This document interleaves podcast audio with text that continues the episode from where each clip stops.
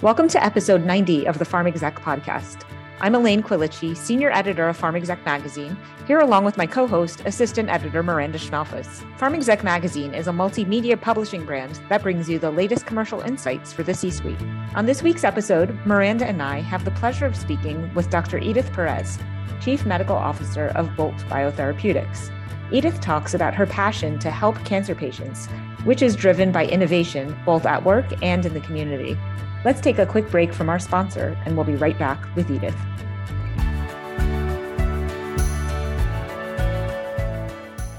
What if you had limitless access to customer insights, accelerated timelines, and set fees? At Truth Serum Network, we're fueled by connections in virtually every area of healthcare as part of MJH Life Sciences. The result? Audience fed creative and more powerful content in less time.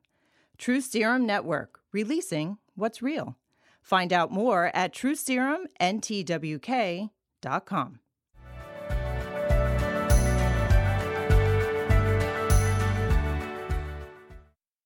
Hello, podcasters. Today, Miranda and I will be interviewing Dr. Edith Perez, Chief Medical Officer of Bolt Biotherapeutics. Edith is here to discuss how she approaches drug development in oncology and what she contributes outside of work to help raise awareness for cancer. Thanks for joining us today, Edith. A pleasure to be with you too. So, how did you transition from being an oncologist and hematologist to working in pharma? I've always been interested in uh, a combination of science with uh, benefit uh, to patients. Being in academia uh, allowed me that opportunity. But then I thought that I could have a greater global impact by joining the biopharmaceutical and technology industry. As individual physicians, we manage one patient at a time. Uh, writing and participating in clinical trials through the academic setting, you know, we could reach hundreds and, and a few thousand patients but being part of the biotech industry can impact the lives of millions of patients throughout the world. You're a marathon runner, so I know you're no stranger to taking on a major challenge. How is drug development like preparing to run a marathon? Well, I, I think there are many similarities. Drug development is analogous to the marathon in that both of them require having a vision. But in addition to a vision, one needs to establish a set of actions that allows us to get uh, to achieve that vision. And that set of actions includes preparation as well as assembling a fantastic team of individuals or persons who will join you in that path to achieve your goal or your vision. An additional way I can think about this is that sometimes people believe that drug development is too difficult or that running a marathon is too difficult. And I believe that although both are so called difficult, they can both be conquered with, again, the combination of appropriate uh, vision as well as putting the, the steps uh, in place to reach that vision. You've also used running as a way to help raise awareness for cancer. Could you talk about that effort and some of the other humanitarian work you do? With pleasure. In addition to the interest I mentioned about science and helping people's lives, when I think about helping people's lives, uh, particularly being a clinician investigator and the chief medical officer of a biotech company, I also consider that access to novel treatments remains a very important part of the arc that I want to be part of as a human being.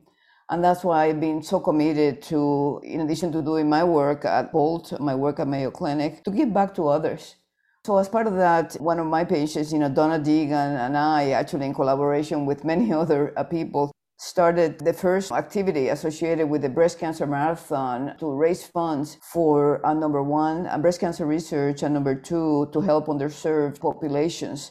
We started this uh, now in 2008. That was our first event. And actually, in February 2022, we're going to celebrate the 15th year of this event. And again, to me, it's extremely important to not only be in the laboratory or spending time looking at you know planning and analysis of clinical trial data but thinking of the patients who are being diagnosed with cancer today and you know doing the kind of work that we're doing through the donna foundation via this uh, breast cancer marathon activity. And people can look it up at breastcancermarathon.com we can combine the different loves that not only i have but many people have but if I may, in addition to our work with the Donna Foundation and the Breast Cancer Marathon, I've devoted some of my quote unquote free time to stand up to cancer. And the reason I am connected with them in, in, so many ways is again is because the wide reach that they have in the United States to fund education and research throughout this country for multiple malignancies, both hematologic and solid tumors. So with the Donna Foundation, we mainly focus on breast cancer. With Stand Up to Cancer, we have a broad approach to research and education, including the tremendous work that we're doing on health equity to impact many persons in the United States and abroad. So you kind of got into this towards the end with that answer, but why do you find it important to connect within the cancer community? The work that we were at Bolt, the work that is being done and many biotech companies and academia, it's all done because we know that there's a huge patient need for uh, better treatments, access to treatments for patients. And I believe that if we can combine drug discovery with access and reaching out to the community so that they're part with us of this discovery process, we will all benefit. You know, another aspect of all of this is that many of us work many hours a day, and it's also important, at least for me, to have some fun. And that fun includes being part of what is happening in the community that is around us and seeing the faces of patients, seeing the faces of loved ones who also want to be part of something that is greater than any of us. And that means that when we all get together with others, we can create a bigger platform than what we can do as individuals. So I get super excited about this. Uh, about uh, you know getting together with thousands of people coming up with ideas dressing up and celebrating the progress uh, that is being made while realizing that there's much more progress that we're going to be part of in the months and years to come. How do you see your humanitarian work overlapping with your mission at Bolt Bio? What we do both in humanitarian and our work at Bolt Bio is are just connected. Again, we, the work that we're doing at Bolt is pioneering work. Uh, we, are a clinical stage immuno-oncology company developing a unique set of tumor targeting therapies, you know, leveraging uh, the power of both the innate and adaptive immune systems. And the reason we're doing this work at Bolt is because we know there's a significant patient need. You know, cancer is a very common disease in the United States and globally. We know that there has been a revolutionary, improved understanding of the biology of cancer, and we're part of that discovery. But we want to take this discovery to help patients. So, uh, this is similar to what I do with philanthropy. It's all about helping individuals who are actually are waiting to determine where our vision can be realized for improved lives uh, for them and their families. And whether it's in the humanitarian work you do or within Bolt Bio, how do you drive innovation? I drive innovation through team thinking. We have so many smart people at Bolt. I know they're very, very smart people all over the world. But it's a matter of how can we leverage each other for the common good. And this is one of the reasons I am so proud to be part of Bolt Biotherapeutics. Initially, I came to Bolt when I first learned about the science of Bolt. Then I, I met the members who were part of Bolt at the time. And then when I connected those two aspects with the potential that we have to revolutionize patient care, I certainly wanted to be part of Bolt. And I am so happy I made that decision. But I'm also very happy that Bolt is focusing on the internal work we have to do, but Bolt is really reaching out to the communities. And I'm really proud to be part of a company that is conducting both type of areas of focus to help the field and patients. Well, Ida, thank you so much for being with us today. It's been really interesting learning about how you and your company are positively impacting the lives of cancer patients on so many levels.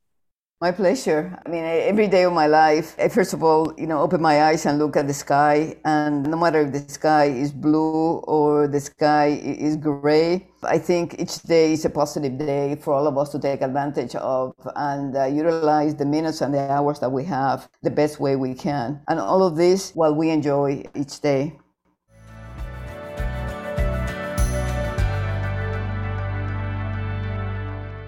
What if you had limitless access to customer insights, accelerated timelines, and set fees? At Truth Serum Network, we're fueled by connections in virtually every area of healthcare as part of MJH Life Sciences. The result? Audience fed creative and more powerful content in less time. Truth Serum Network, releasing what's real. Find out more at truthserumntwk.com.